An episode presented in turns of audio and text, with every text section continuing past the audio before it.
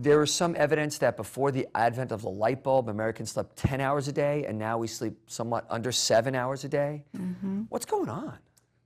Those are great questions, David. And I think part of what's going on is we have gotten so busy in our lives, and we have the opportunity to stay busy 24 hours a day.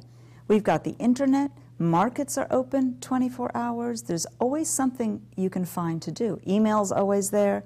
And so people don't have enough time during the day to get everything done. They start doing it at night. And something has to give, and what people are giving up on is their sleep. And they don't realize how much trouble they're running into by doing that.